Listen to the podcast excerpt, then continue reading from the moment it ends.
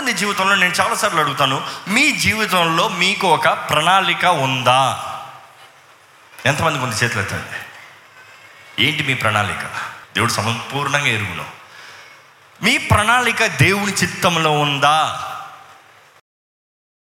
చాలామందికి ప్రణాళిక ఉండదు. ఉన్న వారికి దేవుని చిత్తంలో ఉందా అంటే ఇదే చేతులు ఎత్తమన్నా అనుకోండి సగం ఎత్తుతారు. ఆ సగంలో దేవుని చిత్తంలో ఉందా అంటే దాంట్లో సగం పడిపోతారు. సగంగానే ఎక్కువగానే పడిపోతారు. కానీ దేవుని చిత్తంలోని కార్యంలో వేస్ట్ అండి. మనుషుడు ఎన్నో కార్యాలు ఆలోచిస్తాడంట. ఎన్నో కార్యాలు సాధించాలని పోరాడతాడంట. కానీ దేవుని మాటలు రాయబడి only the will of God prevails దేవుని చిత్తం మాత్రమే నెరవేరుతుంది. మనము దేవుని చిత్తములో కోరుకుంటున్నామా? మన జీవితాలని జీవిత ఉద్దేశాన్ని జీవితంలో ఏదైనా సరే ఒక ఇల్లు కట్టుకోవాలన్నా ఉద్యోగం సంపాదించుకోవాలన్నా కుటుంబాన్ని పోషించుకోవాలన్నా ఎనీథింగ్ దేవుని చిత్తంలో ఉందా? లేకపోతే మన సొంత ఆలోచన తగినట్టుగా ఉందా? చాలా ముఖ్యమండి. చాలా జాగ్రత్తగా గమనించాలి. ఈరోజు దేవుడు అంటున్నాడు మొదటిగా నేను నీ జీవితంలో ఉన్నానా? I'm I the first in your life మనం మొదటి స్థానంలో దేవుడు ఉన్నాడు అనుకుంటామా? లేకపోతే నిజంగా ఆయన ఉన్నాడా? ఒకసారి పరీక్షించుకుందాం. ఈరోజు వాక్యలో దేవుడు అడుగుతున్నాడు మొదటిగా ఫస్ట్ అన్న లెటర్ ఇంగ్లీష్లో చెప్తారా అండి? అనే ఆల్ఫాబెట్స్ ఇంగ్లీష్లో చెప్తారు? ఏమని వస్తుంది spelling? F I R S T ఐదు. ఓకేనా? మీ జీవితంలో గాడ్ ఫస్ట్ అని రాసుకోండి ఫస్ట్ సో ఫస్ట్ అనే వెంటనే F stands for financial I stands for interest R stands for relationship S stands for schedule T stands for trouble ఇప్పుడు ఇది రాసుకోండి. కానీ దేవుడు మన జీవితంలో మొదటిగా ఉండాలంటే ప్రతి ఒక్కరు మన జీవితంలో చేయవలసింది కొన్ని ఉన్నాయి. దేవుడు మన జీవితంలో మొదటగా ఉండాలి అంటే మన జీవితంలో దేవుని దగ్గర ఎదురు చూడాల్సింది ఐదు ఉన్నాయి. ఆ ఐదు రాసుకోవాలంటే నిజంగా ఒక వ్యక్తి దేవుని చిత్తంలో జీవిస్తున్నాడంటే దేవుని గణపరిచే ఉండాలి. సో మొదటగా ఈ ఐదు విషయాలు రాసుకోండి. ఫస్ట్ పాయింట్ ఇస్ మన ప్రెస్పెక్ట్ బైబిల్ మనం చూస్తాం ఎలీషియా దేవుని సేవకుడు గొప్ప అభిషిక్తుడు రెండంట్ల అభిషేకం కలిగిన ఉన్న సేవకుడు కొండపైన ఉన్నదప్పుడు శత్రువులు చుట్టుముట్టారంట. చుట్టుముట్టి దాడి చేస్తానికి ప్రయత్నం చేసేటప్పుడు తన దాసుడు వచ్చి అయ్యా మనల్ని ఇప్పుడు నాశనం చేసేపోతున్నారయ్యా. శత్రువులు మొత్తం రాత్రి రాత్రి మొత్తం వచ్చేసారయ్యా.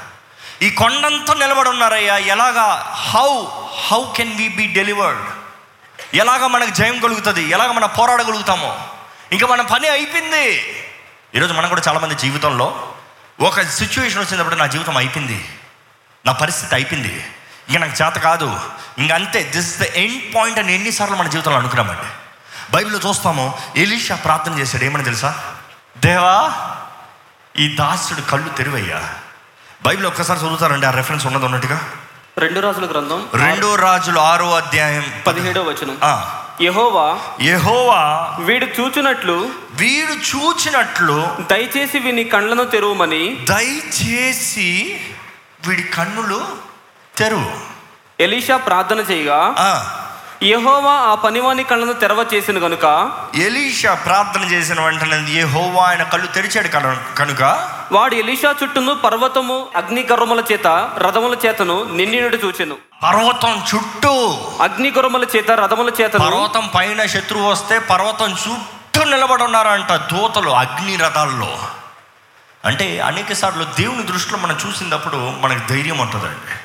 దేవుని చూపులో మనం చూసినప్పుడు మన జీవితంలో స్థిరత్వం ఉంటుందండి. ఈరోజు ప్రతి ఒక్కరు చిన్న పోరాటం చూసారంటే భయపడిపోతున్నారు. కారణం ఏంటంటే దేవుని దృష్టిలో చూడట్లే మన దృష్టిలో చేస్తున్నాం. ఆ దాసుడు తన చూపులో చూసినాడంటే అయ్యో శత్రువు వచ్చాడు. ఈరోజు చెప్పాలంటే అయ్యో అప్లోడ్ వచ్చాడు. అయ్యో పరీక్ష వచ్చింది.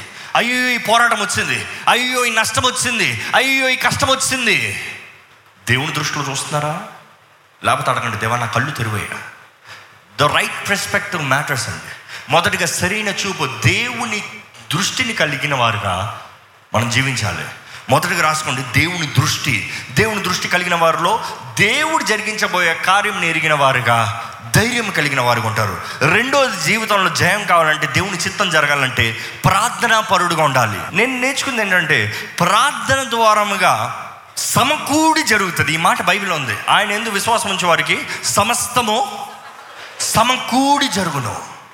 ఈ లోకం లక్కు లక్కు లక్ అంటది. ఏం లక్కు? ఒక నిజ క్రైస్తవుడు don't believe on luck believes on God's promises God's blessings మన జీవితంలో అనుకోంది మన జీవితంలో జరుగుతాం లక్ అనుకుంటాం. ఊహించింది జరుగుతాం లక్ అనుకుంటాం. బైబిల్లో ఉంది కంటికి కనరానిది చెవికి వినరానిది హృదయానికి అలాంటిది ఇస్తాడంత దేవుడు. అంటే ఒక క్రైస్తవుడి జీవితం లోక దృష్టిలో చెప్పాలంటే ట్వంటీ ఫోర్ సెవెన్ లక్ నమ్ముతారా? అంటే మన ఊహించనిది మనకు అనుగ్రహించే దేవుడు అండి లక్ అనేది ఏదో ఒక్కసారి అయితే లక్కు అని ఎగురుతారు. ప్రతి నిమిషం లక్కే జీవితం. ఏమంటారు? ఐఎమ్ బ్లెస్డ్ బియాండ్ మెజర్ ఆశీర్వదించబడ్డాను అని చెప్తారు. ప్రార్థన ద్వారంగా దేవుని దగ్గర చేరు చేరుతామండి.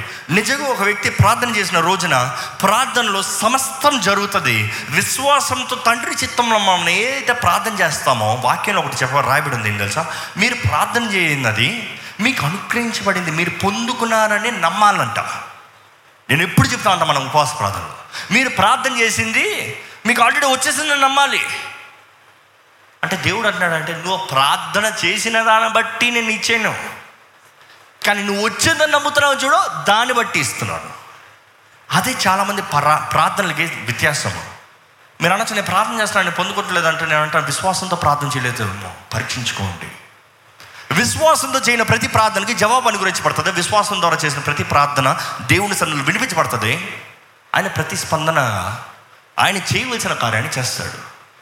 మూడోది ఏంటంటే ఎన్లార్జ్ యువర్ పొటెన్షియల్ మన సామర్థ్యాన్ని పెంచుకోవాలండి. ఈరోజు మనుషుడు సామర్థ్యాన్ని పెంచుకుంటలే. అంటే సామర్థ్యత లేక దయచేసి గమనించండి. ఈరోజు చాలామంది క్రైస్తవుడు జీవితం సామర్థ్యం పెరుగుతలేదు. దేవుడిని ఏమంటారంటే దేవా నన్ను ఫిష్ ట్యాంక్లోనే ఉంచేయ్యా. ఈ ఫిష్ ట్యాంకే నా ప్రపంచం. ఈ ఫిష్ ట్యాంకే నా జీవితం. రాత్రి పగలు ఈ ఫిష్ ట్యాంకే ఇది చాలు నాకు ఈ ఫిష్ ట్యాంక్ చాలు. ఫిష్ ట్యాంక్ అని అంటే అడుగుతాను. ఎంతమంది ఎప్పుడన్నా ఒక ఫిష్ ట్యాంక్ పెంచారు? పెట్టుకున్నారు ఇంట్లో. ఫిషెస్ పెంచారు. చేతులుతారా ఓకే వండర్ఫుల్. మీకు చాలా బాగా తెలుస్తుంది. మోస్ట్ కామన్గా దొరికే ఫిష్ పెంచే ఫిష్ ఏంటి చెప్తారా? గోల్డెన్ ఫిష్ వెరీ వెల్ ఆ ఫిష్ గోల్డెన్ ఫిష్ మనకి రంగు బట్టి చెప్తున్నాం కానీ అది కోయా ఫిష్ అండి. ఓకేనా so that's a koi fish ఆ ఫిష్ ఒక ట్యాంక్లో పెట్టి పెంచారు అనుకో. ఆ ఫిష్ సైజ్ ఎంత ఉంటుందో తెలుసా? నాలుగించులు ఉంటుంది. నాలుగించులు అంటే ఇంతే ఉంటుంది. దాని జీవితకాలం అంతే. సరే ఫిష్ నీకు ఇంత కాదు. నిన్ను కొద్దిగా పెద్ద ట్యాంక్ వేస్తానంటే ఆ ఫిష్ ఒక పెద్ద పెద్ద పెద్ద ట్యాంక్స్ ఉండవు కదా వేసారు అనుకోండి ఎయిట్ ఇంచెస్ అవుతుందంట. అంటే డబుల్ సైజ్ ఇంతవరకు రావచ్చు. ఓకేనా? సరే ఇలా కాదు ఫ్రెష్. నేను ఇంకా పెద్ద దాంట్లో పెడతా కొన్ని పాండ్స్ పెడతారు చూడండి. ఆ పాండ్స్లో వేసారనుకో ఈ ఫౌంటైన్స్లో పెద్ద పెద్ద దాంట్లో వేసారనుకో అది ఎయిటీన్ ఇంచెస్ పెరుగుతుందంట. Eighteen inches. అంటే డబుల్ కన్నా ఎక్కువే. సరే. నీకు ఇలా కాదు ఫిష్ నేను కాలువలో పెంచుతాను అంటే అది ఎంత పెరుగుతుందో తెలుసా? Forty two inches పెరుగుతుందంట.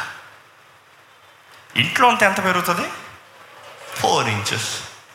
కొంచెం పెద్ద ట్యాంక్ ఎయిట్ ఇంచెస్. అదే కొంచెం ఇదైతే పాండ్ అయితే ఎయిటీన్ ఇంచెస్. అదే ఒక లేక్ అయితే ఫార్టీ టూ ఇంచెస్. అంటే నేను అడుగుతాను ఆ ఫిష్ ఎదగలేక ఎదగలేదా? ఎదగాల్సిన పరిస్థితుల్లో ఉండక ఎదగలేదా? లేకపోతే దానికి ఎదుగుతానికి అవకాశం అంటే దాంట్లో ఎదిగే సైజ్ మెజర్మెంట్ హెల్త్ స్ట్రెంగ్త్ దాని స్ట్రక్చర్ లేక ఎదగలేదు? ఈరోజు మన జీవితంలో కూడా అలాగే ఉంటామంటే ఎప్పుడు చూసినా మనం అనుకునేది తెలుసా నైన్ టు ఫైవ్ జాబ్ పొద్దుట్లు వేసామా ఉద్యోగం వెళ్ళామా? పని చేసుకున్నామా? ఇంటికి వచ్చామా? అన్నం తిని ఒక అరగంట సేపు పిల్లలతో కుటుంబంతో గడిపామా? నిద్రపోయామా? పొద్దుట్లు వేసామా నేను అంటాను ఫిష్ ట్యాంక్ జీవితం. ఏం చేస్తాం ఫిష్ ట్యాంక్లో కూడా? పొద్దుటే లేసి కొంచెం ఏ గింజలు సాయంత్రం కొంచెం హాయ్ బాగున్నాం. ఎంత బాగున్నాం? ఎంత అందంగా ఉంది కదా. ఎంత అందంగా ఈరోజు మనుషుడు జీవితం ఉండదు ఇల్లు కారు వాహనం కుటుంబం అయిపోయింది. ఎంత బ్యూటిఫుల్ లైఫ్ కానీ అదే దేవుడు తీసి ఇలా కాదు. కొంచెం నేను పెద్దగా అయ్యో ఎంత కష్టాలు ఎంత భారం. నీ కెపాసిటీ ఎదుగు ఎదుగుతుంది. నీ శక్తి ఎదుగుతుంది. నీ స్తోమత ఎదుగుతుంది. నీ అవకాశాలు ఎదుగుతున్నాయి. నీ పోరాటం ఎదుగుతుంది. దేవుడు అంటాడు ఇంత బాగున్నావా? నేను తీసి కొంచెం బయటకు దేవుడు నన్ను అనాథగా చేస్తాడు. చక్కగా ఇంట్లో ఉన్న నన్ను తీసుకొచ్చి బయటపడేశాడు దేవుడు ఎందుకు నాకు ఇన్ని పోరాటాలు? దేవుడు అంటాడు నువ్వు ఎదగాలంటే పోరాటాలు రావాలి. ఈరోజు చాలామంది మనుషులు అనేది ఏంటి తెలుసా? దేవా నాకు శత్రు మటుకు రానవద్దు పోరాటం మటుకొద్దు గుడిసైనా పర్వాలేదు. చాలామంది గుడిసైనా పర్లోకమే కష్టంకైనా సరిపోతుంది. ఎదగాలని దేవుడు ఆశపడుతున్నాడు. దేవుని అడగాలి దేవుని సన్నిధిలో. దేవా నన్ను విశాలపరచు. జేబేస్ ప్రార్థన ఉంటుంది. ఏబేస్ ప్రార్థన. జేబేస్ ప్రార్థన. ఏమంటాడు? నా సరిహద్దుల్ని విశాలపరచు. సరిహద్దులు విశాల పడాలంటే దేవా విశాలపరచు అంటే దేవుడు అంటాడు. కానీ ఈ శత్రువు వస్తున్నాడు. పోరాడు. లేకపోతే వెళ్ళి శత్రు ముందు వెళ్ళి పోరాడు. If we are ready to fight ఆయన మనల్ని ఎదిగింపజేస్తాడు. ఆయన మనల్ని విశాలపరుస్తాడు. నెక్స్ట్ నాలుగోది ఏం చెప్తానంటే అన్ని విషయముల్లో దేవుని ఎందు విశ్వాసంతో you have to be on the the bold side ధైర్యవంతులుగా ధైర్యవంతులుగా జీవించాలి. పరిస్థితి చేతకానిదప్పుడు భయపడిపోయేవారుగా ఉండకూడదండి. బైబిల్ మనం చూస్తాం దావీదు గొలియాతని గెలవగలిగాడు అవకాశం ఎందుకు వచ్చిందంటే ఇస్రాయలీలు అంతమంది ఉన్నారు. రాజు ఉన్నాడు అధికారులు ఉన్నారు గనులైన వారు ఉన్నారు. కానీ దావీదు ఒక్కడు మాత్రమే భయపడలేదు అందరూ భయపడ్డారని వాక్యం క్లియర్గా సెలవిస్తుంది. దావిదికి శక్తి ఉంది కాబట్టి నేను పోరాడతాను అనలేదు. దేవుని ఎందు విశ్వాసం ఉంది ధైర్యం ఉంది. ఏమంటాడు దావిదు? ఈ అన్క్లీన్ ఫిలిస్తైన్ ఓడింపజేస్తాడు దేవుడు. ఆయన నామల్లో నేను వస్తాను. ఆయన ఇచ్చే శక్తిని బట్టి వస్తాను. యుద్ధానికి వెళ్తున్నాడంటే దావీదు ఏమన్నాడు? నేను కర్ర ఒడిసెలు తీసుకుని వస్తానా? అవునండి. చాలామంది కత్తి కఠారాలు తీసుకుని వెళ్తానంటే నేను కండ కర్ర ఒడిసలు తీసుకుని వస్తా అంటాడు అర్థం కలదు ఫిలిస్తుడికి ఏంటన్నా నేను కుక్కలా కనబడుతున్నానా? అంటే ఆయనకి ఆయన ఎట్లా కనబడుతున్నాడు? ఈయన వచ్చేదాన్ని బట్టి. ఈయన ధైర్యాన్ని చూసినప్పుడు ఆ ఫిలిస్తీన్కి ఎలా ఉందంటే ఏంటి నేను కుక్కలా కనబడుతున్నాను? నీకు కర్ర తీసుకుని వస్తున్నావు? రాయి తీసుకుని వస్తున్నావు? అంటే ఈ ఫిలిస్తీన్ కొడతానికి ఈ ఇస్రాయిలీలందరూ భయపడేవాడిని ఓడిస్తానికి పెద్ద ఆటం బొమ్మ న్యూక్లియర్ బొమ్మ అవసరం లేదు అక్కడ. నీ చేతుల్లో ఏముందో అది చాలు. దేవుడు దాన్ని బట్టి నీకు జయమిస్తాడండి. దేవుని సన్నిధిలో ఉన్న మనం నమ్మాలి. దేవుని బిడ్డలో ఉన్న మనం నమ్మాలి. మన ఉద్దేశం మన దృష్టి దేవుని వైపు ఉండాలి.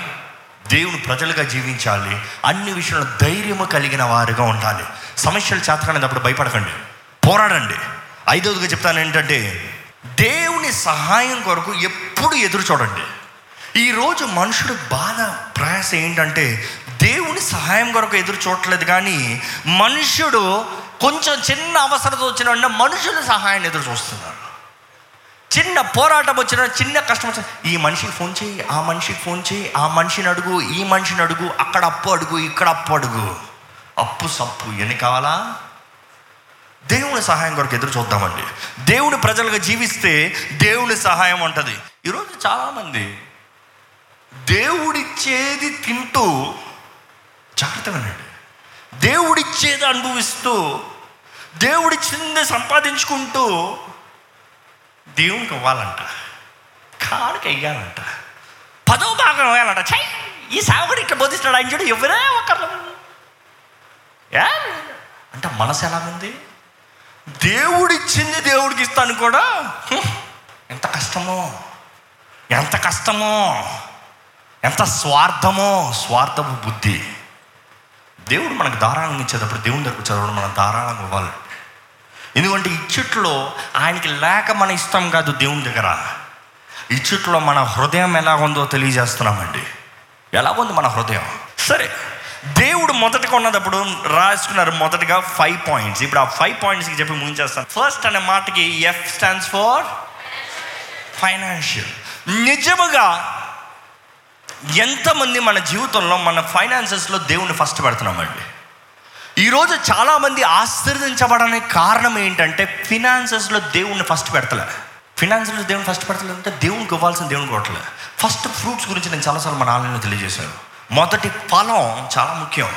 దశమ భాగం ఒక లెవెల్ అంటే మొదటి ఫలం చాలా ముఖ్యం. ఎందుకు ముఖ్యం అంటే అందుకనే కయ్యన్ హేబుల్ విషయంలో మనం చూస్తాం బైబిల్ అనేక సార్లు మనం చూస్తాం ఏంటంటే దేవుడు అంటే మొదటి ప్రథమ ఫలం నా సొత్తు. అది మనుషులు కానీ ఏదైనా కానీ అందులో డబ్బు కూడా. ఎందుకంటే డబ్బు డబ్బు అనే దాని గురించి మాట్లాడతాం మనుషులు నొచ్చుకుంటున్నాడు నేను అంటాను అప్పుడు యేసుప్రభు మీరు యేసుప్రభు చెప్పిన ఉపమానాలు యేసుప్రభు ప్రసంగాలు వింటే ముప్పై ఎనిమిది సార్ల్లో ముప్పై ఎనిమిది ఉపమానాల్లో పదహారు సార్లు డబ్బు గురించి మాట్లాడాడు యేసుప్రభు. తెలుసా? అంటే యేసుప్రభు ఎక్కువ ప్రసంగాలు డబ్బు గురించే చెప్పాడు. ఎందుకు డబ్బు గురించి చెప్పాడంటే నీ ధనం ఎక్కడ ఉందో నీ మనసు అక్కడ ఉంది మాటకి ఏంటంటే యేసుప్రభు చెప్పారు డబ్బు గురించి కాదు కానీ నీ యాంగిల్ని పర్స్పెక్టివ్ని ఫోకస్ చేయి. నీ డబ్బు కన్నా నన్ను కనపరచు. నీ డబ్బు కన్నా నా వైపు నీ దృష్టిని పెట్టు. ఈరోజు మనుషులు డబ్బు గురించి మాట్లాడితే డబ్బు అన్న మాట మీదకి వెళ్ళిపోతుంది కానీ అసలు పాయింట్ మర్చిపోతున్నారు. Today I want make it clear finances అన్నదప్పుడు ఫినాన్సెస్లో దేవునికి మొదటి స్థానం అన్నదప్పుడు అర్థం చేసుకోవాల్సింది ఏంటంటే మొదటి స్థానము ద ఫస్ట్ ఫినాన్షియల్ అన్నదప్పుడు మన డబ్బు కన్నా మన దేవుని ఎక్కువ గణపరుస్తున్నామా అన్నది చాలా ముఖ్యం. అంటే డబ్బు ముఖ్యమా? దేవుడు ముఖ్యమా? దేవుని ముఖ్యం అనేటప్పుడు దేవునికి ఇవ్వవలసింది ధారాళంగా ఇవ్వాలి.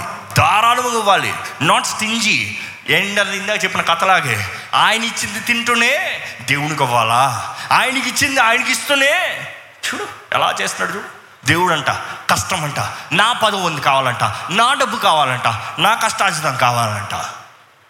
కాదండి ఆయన ఇచ్చింది ఆయనకి ఇచ్చినప్పుడు దేవా అర్హుణ్ణి కాదయ్యా. నీకు ఇచ్చేంత గొప్పవాణ్ణి కాదయ్యా. నీవిచ్చిందే నీ దగ్గరికి ఇస్తున్నాను. దయచేసి అంగీకరించయ్యా.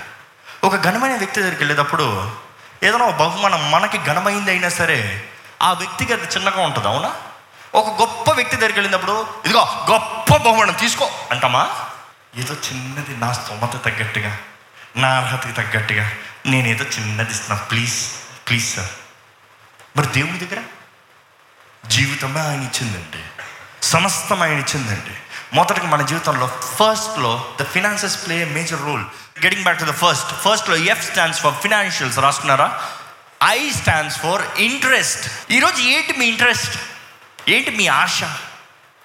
ఏంటి మీ ఇంట్రెస్ట్ పొద్దుట లేచి పడుకున్నంత వరకు ఏంటి ఇంట్రెస్ట్ కొంతమందికి బైక్లు అంత ఇంట్రెస్ట్ కొంతమందికి డబ్బు అంత ఇంట్రెస్ట్ కొంతమందికి ఫ్యాషన్ బట్టలు అంత ఇంట్రెస్ట్ కొంతమందికి మొబైల్ అంత ఇంట్రెస్ట్ మీకు ఏంటి ఇంట్రెస్ట్ మీ పక్కన వాళ్ళని అడగండి ఏంటి మీ ఇంట్రెస్ట్ అడగండి.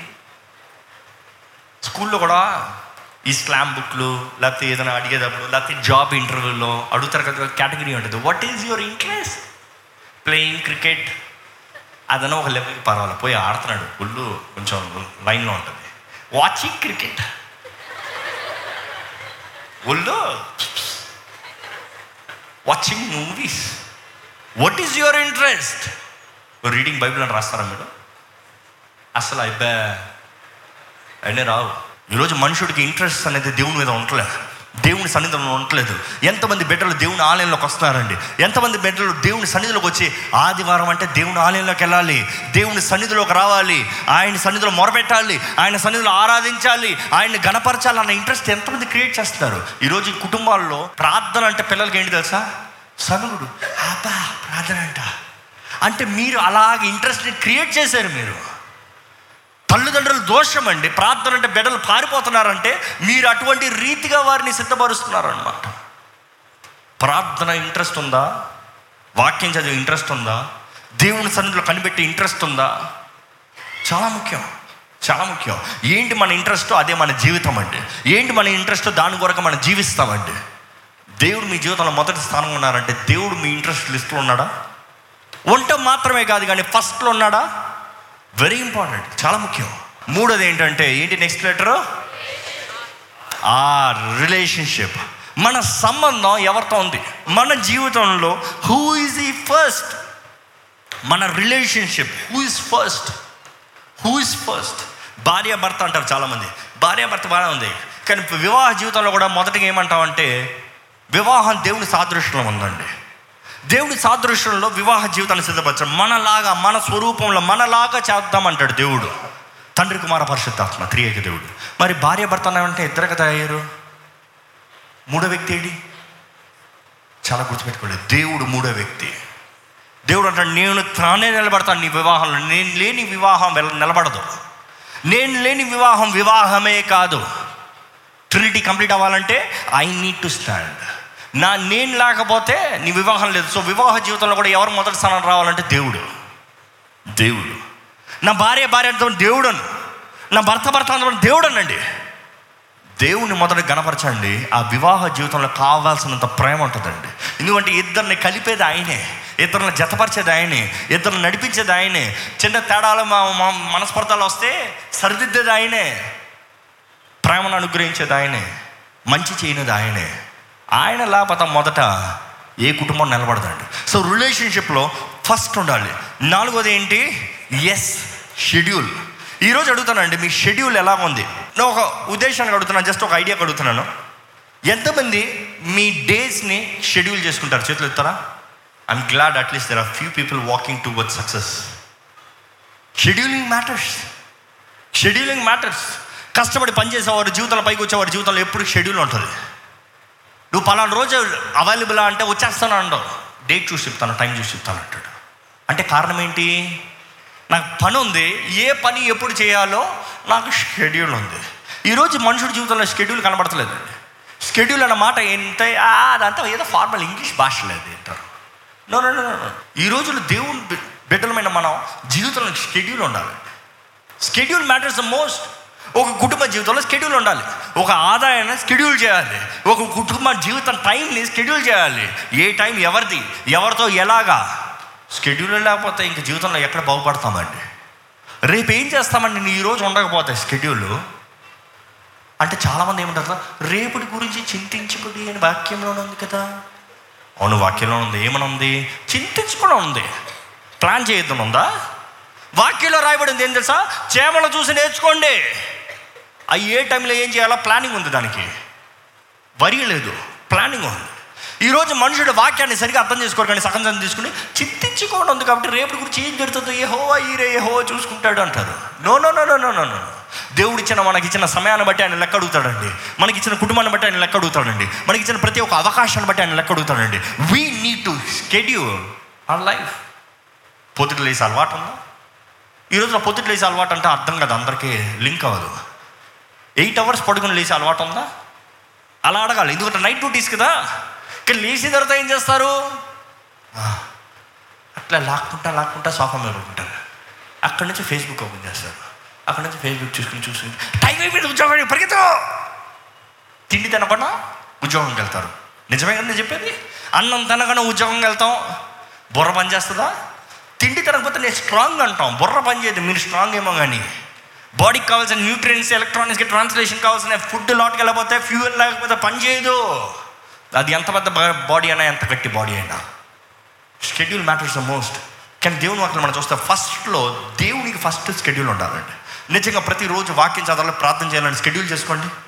చాలా అదంతా షెడ్యూల్ చేయాలి ఆటోమేటిక్గా ఆటోమేటిక్ మనుషుడికి ఏది రాదు. కొన్ని రోజులు మనం మనం ఫోర్స్ చేసుకుంటే అది హ్యాబిటేషన్ అవుతుంది. అది అలవాటు అవుతుంది. లాస్ట్ వర్డ్ ఐమ్ కూడా ఫినిష్ ఏంటది? సమస్య వచ్చినప్పుడు ఎవరు మీకు ఫస్ట్ చెప్పండి. ఈ కథలు బాగా చెప్తారు. దేవుడు అంటారు. సమస్య వచ్చింది. ఫోన్ ఎక్కడికి వెళ్తుంది? ఎవరికి డైలింగ్? ఎవరి మీద ఆధారపడుతున్నావు? నిజంగా కళ్ళు మూసుకుని దేవా కొండల తట్టు నా కళ్ళు ఎత్తుచున్నాను. సహాయము ఎక్కడి నుంచి వస్తుంది? కొండలు కాదు కానీ వచ్చేది పరలోకం నుంచి వస్తుంది అయ్యా కొండలు అంటే ఈ లోకంలో చూసే ఘనమైన వ్యక్తులు. నా అండ నా కోట అనుకున్న వ్యక్తులు కూడా నా పనికిరారు కానీ నీవే నీవే. మన సమస్యలు కూడా మనకు సమస్తం అనుగ్రహించగలిగిన దేవుడు అన్నాడండి మన జీవితం నిజంగా దేవుని వైపు చూస్తే దేవుని కార్యాలు మన జీవితంలో జరుగుతుంది. మన జీవితంలో అన్నిది అన్నివి దేవుడు మొదటి స్థానంలో ఉండాలి. గాడ్ ఫస్ట్ దేవుడు మొదటి స్థానం. దేవుడు ప్రాముఖ్యమైన వ్యక్తిగా దేవుడు సర్వాధికారిగా దేవుడు మన తండ్రిగా మన తల్లిగా మన సర్వముగా మనల్ని పోషించే దేవుడుగా నడిపించే దేవుడుగా పెట్టుకోండి. అంటే మీరు చేసినది ఏదైనా ఈ రోజు నుంచి దయచేసి గమనించుకోండి. Be sensitive to yourself మీకు మీరు చాలా సెన్సిటివ్గా ఉండాలి. మీరు ఏ పని చేసినా దేనికి మొదట చేశానా? ఏది మంచి జరిగించాలన్నా దేవునికి చేయాల్సింది చేశానా? దేవుని సంతోషపెట్టానా? దేవుని స్థుతించానా అందుకని స్థుతి చాలా బలమైనదండి. స్థుతి స్థితిని మారుస్తాం. కారణం ఏంటంటే ఇప్పుడున్న పరిస్థితి గురించి స్థుతించాం కానీ ఇంతవరకు చేసిన దాన్ని బట్టి స్థుతించినప్పుడు దేవుడు అంటాడు ఇంత చేసిన దాన్ని బట్టి నీ కృతజ్ఞత ఉంటే ఇంకా ముందు కూడా నేనే చేస్తాను. ఈరోజు సమస్యలు కూడా ఎలాంటి పరిస్థితులు ఉన్నా కూడా దేవుని గణపరుద్దామండి. దేవుని మహింపరుద్దామండి. ఈరోజు జ్ఞాపకం చేసుకోదామా నన్ను గణపరిచే వారిని నిన్ను గణపరుస్తానన్నాడు దేవుడు. ఆయన మొదటిగా గణపరుద్దాం. ఆయన గణపరిచినప్పుడు మన జీవితాలను గణపరిచే బాధ్యత ఎవరిది? అందరూ చెప్పాలి మన జీవితాన్ని గణపరిచే బాధ్యత ఎవరిది? కానీ మొదటగా ఆయన గణపరిచే చాలా ముఖ్యం. దయచేసి ప్రతి ఒక్కరి తలను ఉంచి ఒక చిన్న ప్రార్థన. పరిశుద్ధరా మా జీవితాలను చూడయ్యా మా పరిస్థితిని చూడయ్యా. ఇక్కడున్న మా అందరి జీవితంలో నీవు మొదటి స్థానంగా ఉండమని వేడుకుంటున్నామయ్యా. ఇప్పుడు కానీ ఎవరైనా సరే నీకు మొదటి స్థానంలో ఉంచుకున్నా నీకు ఇవ్వాల్సిన నీకు ఇవ్వకుండా నీ మీద ఆధారపడాల్సిన నీ మీద ఆధారపడకుండా నీకు సమయం అవ్వకుండా నీ నిన్ను జ్ఞాపకం చేసుకోకుండా ఉన్న వారిని మమ్మల్ని క్షమించండి అయ్యా. అవునయ్యా అనేక సార్లు మా అవిధేయత వలన మేము మర్చిపోతున్నాము. అనేక సార్లు మా అవిధేయత వలన మేము నిర్లక్ష్యపరుస్తున్నాము. కానీ దేవా నువ్వు చూస్తున్నావు నువ్వు ఎరుగున్న దేవుడివి మాకు ఇంకొక అవకాశాన్ని ఇచ్చే దేవుడివి. ఈరోజు మాతో మాట్లాడిన రీతిని బట్టి ఉండాలని గ్రహించుకున్న మేము నిన్ను గణపరిచే వారికి చేయండి అయ్యా. గ్రహించుకున్న మేము ఈ రోజు నుండి నిన్ను హెచ్చించే వారికి చేయండి అయ్యా. దేవ నువ్వు ఎంత నమ్మదగిన దేవుడు అయ్యా నువ్వు చేయని కార్యం ఘనమైనవి నమ్మకమైనవి అయ్యా. మేము నీకు ఇవ్వాల్సింది ఇవ్వకుండా కూడా ఇవ్వకుండా దాచిపెట్టుకున్నా కూడా నువ్వు ధారాళంగా చిరునవ్వుతో మాకు ఇచ్చే దేవుడు అయ్యా నీకు వందరంలయ్యా తల్లి కన్నా ఎక్కువగా ప్రేమించే దేవుడివి తండ్రి కన్నా ఎక్కువగా పోషించి సంరక్షించే దేవుడివి కాపాడే దేవుడు అయ్యా. నువ్వు మమ్మల్ని కాపాడే దేవుడు కునుకని నిద్రపోని దేవుడు అయ్యా నీకు వందరంలయ్యా ఈరోజు నీ సన్నిధిలోకి వచ్చిన ప్రతి బిడ్డని ప్రతి ఒక్క వ్యక్తిని అయ్యా అవునయ్యా నీ దృష్టిలో మేము చిన్న బిడ్డలాగా ఉన్నామయ్యా. మేము అడిగే కార్యాలు మేము చేసే కార్యాలు మేము ఆశపడేవి కూడా చిన్న చిన్నగా ఉన్నాయి. అయ్యా కానీ దేవ నీ సన్నిధిలోకి వచ్చిన మేము బలపరచబడేవారుగా. మా చిన్న ఆశలు కూడా నువ్వు తీర్చే దేవుడు అన్న విశ్వాసంతో మేము నడిచేవారుగా చేయండి.